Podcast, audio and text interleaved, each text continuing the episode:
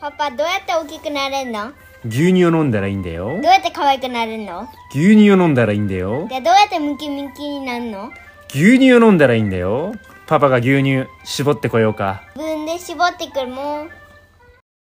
ハッシュタグでつぶやこう。牛乳でスマイルプロジェクトはいどうも皆様こんにちは。岡山小橋ランドのコバちゃんでございます。この番組は U ターン酪農家のコバちゃんが酪農を息抜きしながら生き抜く、そんな話を牛乳見立てて毎日一杯お届けしております。たまに雑談したりゲスト呼んだり、毎週月曜日はミュージックトークしたりしております。ミュージックトークの今週のテーマは、気持ちが大吉になる曲。気持ちが大吉になる曲でございます。番組で流してもらいたい曲、ご意見ご感想などなど、番組概要欄のリットリンクから入っていただきまして、お便りを送るから受付しております。あなたからのお便り、お待ちしております。え今週のミュージックトークメインパーソナリティは、のぼたん、のぼたんでございます。えーごめんなさい。リクエストテーマを紹介するのがめちゃくちゃ遅くなっちゃって、あの、先日ね、昨日だったかな、X の方で投稿したんですけども、おかげさまで気づいていただいた方、何件かリクエストいただいております。ありがとうございます。そしてすいません。今晩収録ですので、リクエスト締め切ってます。ごめんなさい。はい。ということで始まりました。楽して生き抜くラジオ。本日、牛乳500、うー、500、58杯目でございます。よろしくお願いします。牛乳558杯目ということでね、558ということなんですが、あー558。ーコンビニで、こう、コバ、コ、コンビニでコバ氏が8、ヤクザに絡まれる。ココンビニで小橋がヤクザに絡まれる。ということでね、えーそんなことはあってはならないということですね。はい。ということでですね、今日もね、頑張ってやってまいりたいと思うんですけども、あれ？なんか今、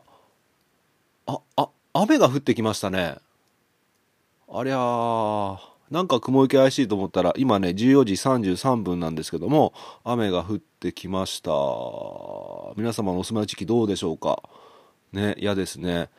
はい、そんな感じですね。昨日、おあおちゃんと一緒にね、収録させてもらって配信させてもらいました。あ堀牧場さんの方で、えー牛が水が飲めないというね、えーなんとかあヘルプに誰か来れないかというね、配信させてもらったんですけども、えーその後、あおちゃんの方が X の方でポストをしてまして、その内容ね。で、あの、あの、僕の番組でね、あの、呼びかける意味があったのかっていうぐらい、あおちゃんの方で、ポストに反応があって、めちゃくちゃ、リアクションありましたよね。びっくりするぐらい。えっ、と、ちょっと今、X 見てみますね。えっ、と、表示数が587万回。7万、587万表示、いいねが3.6万、えーリポストが1.9万、えーそしてコメントが202ということで、えー、あおちゃんが途中でね、えーもう、もう締め切ります。ありがとうございます。つってね、あのーあまりにも、おリアクションが多すぎて、あおちゃんがテンパっているのを見てね、えー僕はニヤニヤしておったんですが、おかげさまでね、あの、僕の番組からでは全然ないんですけども、あおちゃんのね、X の投稿でですね、えーたくさん、あの、応援したいよって、助けに行けるよっていうね、リアクションというかね、お声があったみたいです。内容はね、詳しく知らないんですが、もう大丈夫じゃないのかなっていうふうに思います。またあのーもっとね、呼び、僕の番組を通してね、呼びかけなきゃいけない事態になりましたら、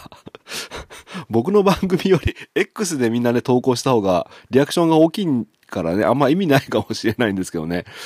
なんかもし、あの、お困りごとが、もしあるようでしたらね、僕の番組で良ければね、あのー収録させてもらいますので、お便りとかね、DM とかいただければと思います。はい。あおちゃん、この後になんか、奥さんと喧嘩したみたいですね。はい。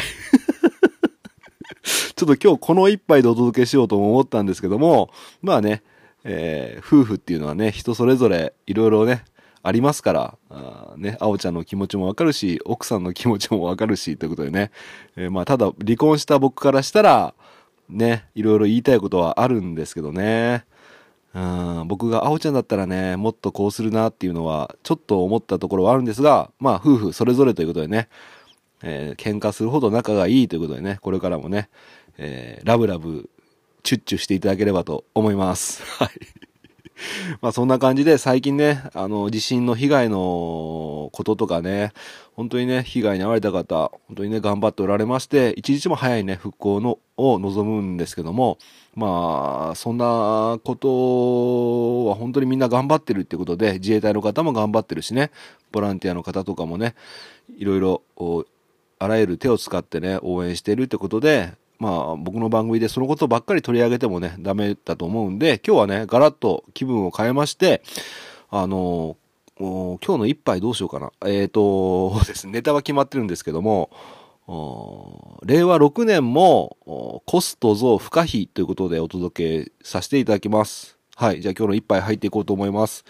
で、今日の一杯は、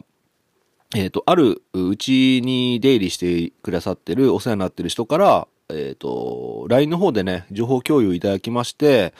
えっ、と、これ農業新聞だと思うんですけども、1ページね、えー写真をいただきました。えその内容を、ただただ伝える配信をしようと思います。はい。で、皆さんちょっとね、あのこの番組聞いてる方はね、酪農リテラシーが高い方ばっかりですので、まあ消費者さん方とかはね、あの酪農リテラシーはないかもしれないんですけども、知ってる方も多いと思う話をしますね。で、まずその前に、あの皆さんあの、海上、海の水位って最近どうなってると思います？海の水位上がってると思いますか？下がってると思思いますか？えー最近ですと地球温暖化とか言ってなんか北極か南極かどっちかわかんないんですけど氷がねいっぱい溶けちゃって海の水位が上がってるっていうイメージありません？まあ各いう僕もねそんなイメージを持っていたんですがところがどっこいところがどっこいなんですけどその水位がね下がってる上がってるんじゃなくて下がってるらしいんですね。まあ、そんな話をおそらく農業新聞だと思うんですけども取り上げておったのでそれをねまず読まさせてもらおうと思います。えー輸送コスト増不可避、えー国際貿易の主要航路であるパナマ運河とスエズ運河で運航が制約されている事態になり、世界の海上物流が混乱している。海上運賃の上昇や輸送の遅れなどで穀物や食肉の輸入への影響が懸念される。すでに米国から飼料用トウモロコシの輸入量は減少。来年以降も、あ、これ去年の末ぐらいに、えー出された記事だと思います。はい。えー来年以降も、酪農経営や、あ、ごめんなさい、農家経営や国民生活に影を落としそうだ。えー食肉への影響を懸念。パナマ運河は腎臓港から供給される水で水位を調整し、太平洋と大西洋の間の通行を支えている。その湖の、あ、その湖の水が例年にはない干ばつで激減し、パナマ運河庁は2023年7月から運航制限に乗り出した。24年1月からは通常の6割程度の24隻に制限する。パナマ運河を最も利用しているのは、米国と言われている。現地報道によると、22年の米国からアジア向けの大豆の26%、トウモロコシの17%がパナマ運河を経由した。通行制限の影響は日本の貿易統計からも伺える。飼料用トウモロコシの米国からの輸入量は23年1月から11月で前年同期比45%の658万トンとなった。穀物輸入商社は1月から再度寒気に入り、この水位の回復は当面考えられない。海上運賃の逼迫は今後も続くと分析する。もう一つの重要な国際貿易航路であるアジア、中東と欧州を結ぶスエズ運河経由の、えー航海ルートもイスラエルとハマスの紛争の余波で制約される。えーイスラエルを敵視するあれ？あ、ごめんなさい。えー、イスラエルを敵視、今切れちゃったかと思いました。えーイスラエルを敵視する親イラン武装組織風刺派による商船への攻撃が相次いだことを受け、航路の変更や中止が続出しているからだ。国際通貨基金 IMF などによると、12月24日の時点で、同航路を通過する貨物船数は1週間平均で前年同期比25%減。えーこの航路を利用して豚肉輸入量の3割を欧州連合 EU から輸入する日本への影響も必至だ。えー航路を南アフリカの棒希望希望港？希望湖 ちょっと漢字がわかんない。希望峰、希望峰にルートに変更すると、日本着日数は通常1週間から10日の10日間遅れる。今回は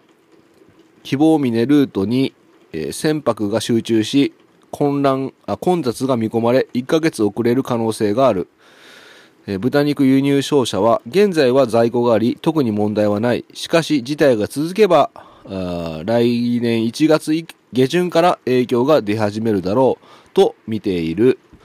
という記事でございます。まあ、ここであの僕たち酪農家で重要なのが飼料用トウモロコシのですよね。で、これがかなり あの干ばつの影響、大干ばつの影響でパナマ運河の水位が、あ差が、あの水が供給できないということで、えかなり激減しているということですね。うん、なので、あの、要は、あの、輸送コストが上がっちゃって、えー今ね、あの、飼料高、飼料高って餌代が高いと言われてますけども、この餌代が下がる要因が また潰れちゃったっていうことで、輸送コストがまた上がっちゃうよっていうことですよね。うーん、本当困っちゃったなと思って、で、今実際、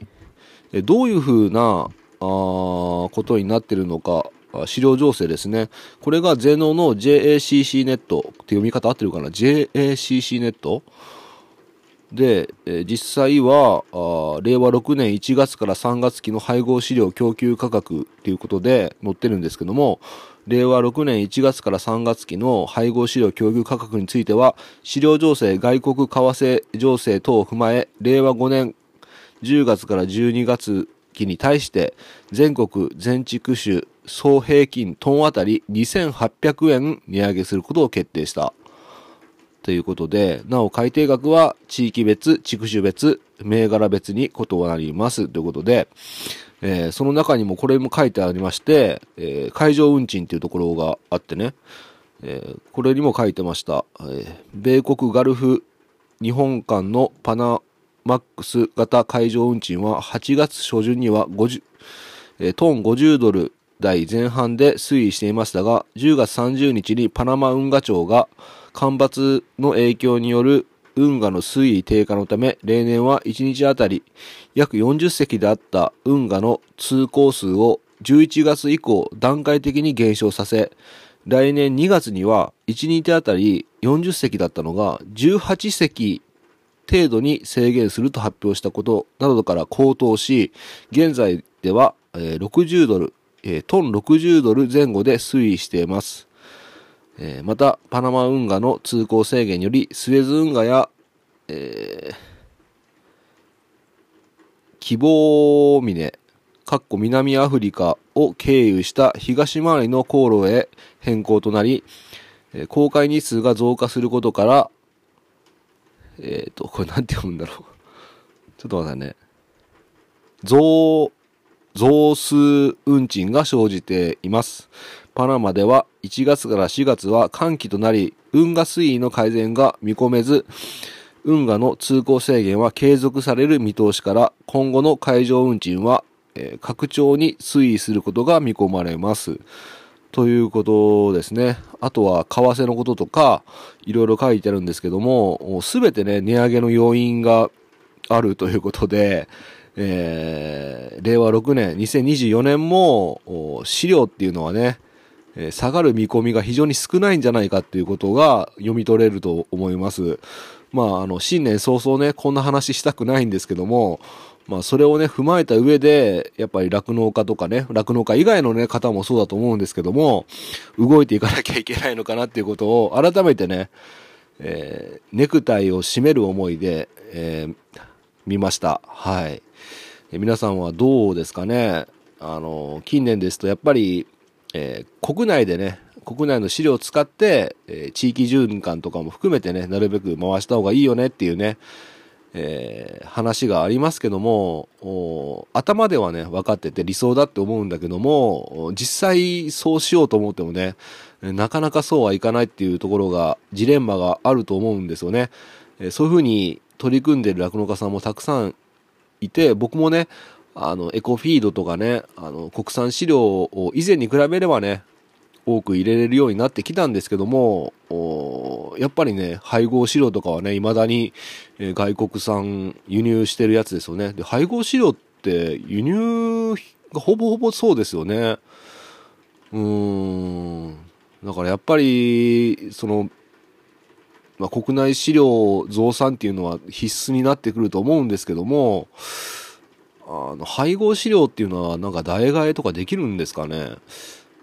うん。あとは、肥育農家さんとかね、和牛の肥育農家さんとかは、配合飼料を多給して、ああいったお肉の質になるっていうことで、うーん、これは、ね、あの、今のまま高い餌をやって、価格転嫁していって、消費者さんに理解してもらって、お肉代、お肉とかね、牛乳とかが高くても買ってくださいねってね、理解を求めていくのか、あの、日本のお肉自体の流れを変えて、もう海外の飼料は使わずに日本のなんかあるもの使うけど、その代わり肉質悪くなるけど買ってねみたいな感じに持っていくのか。まあ僕がね、そんなこと言ってもね、全然説得力もないし、一意見でしかないですけど、なんかね、あの、ど、どうなっていくんかなっていうのが本当にね、よくわからないですよね。まああの、僕専門家じゃないんでね、個人の一酪農家としてのね、リテラシーの低い意見しか言えないんですけど、まあどちらにせよね、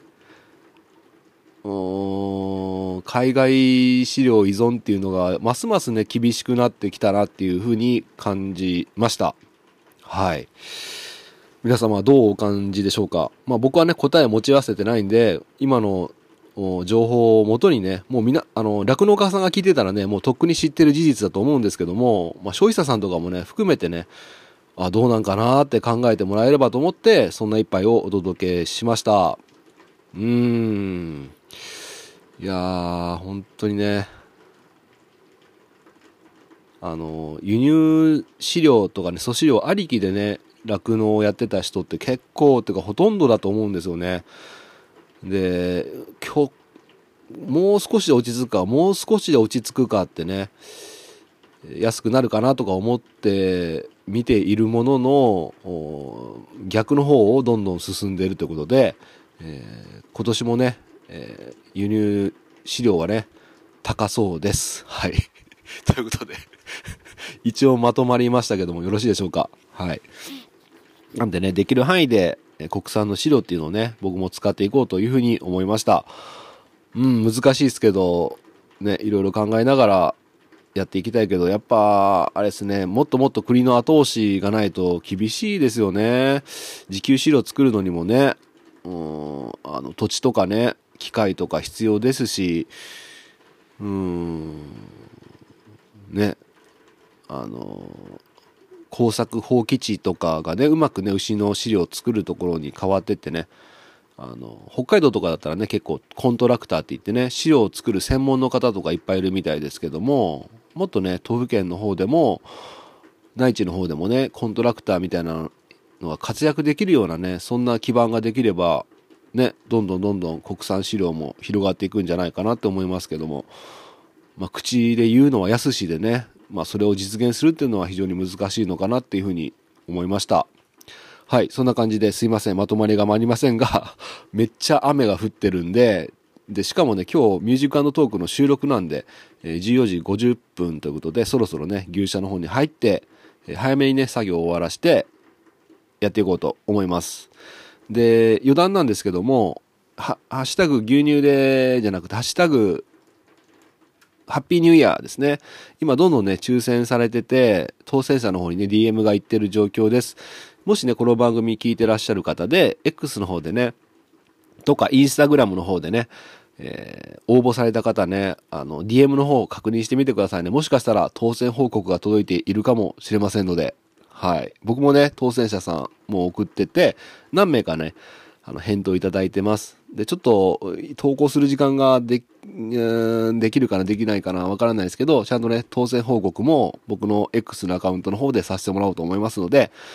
えーご当選された方おめでとうございます。そして当選されなかった方、残念ながらね、当選されなかった方もね、また次回ね、えーあればね、ぜひね、チャレンジしていただければと思います。はい。ということで、最後に、いつもね、牛乳、国産のね、牛乳乳製品を手に取っていただいて、本当にありがとうございます。今年もね、ぜひね、えー僕たち酪農家自身もね、なるべく、いい発信をできればと思いますので、それに応えていただく形でね、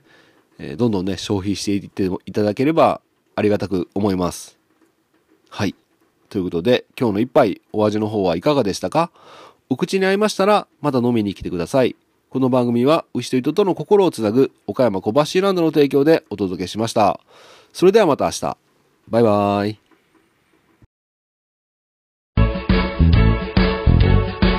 ああ、冬休みやん。学校がないけん主婦は大変よ。給食ないってことは牛乳飲まないってことだよね。でも、うちの牛、めっちゃ生まれとるんよ。わかった。牛乳買ってくる。牛乳で、スマイルクリスマス。そして、ハッピーニューイヤー。ハッシュタグでつぶやこう牛乳でスマイルプロジェクト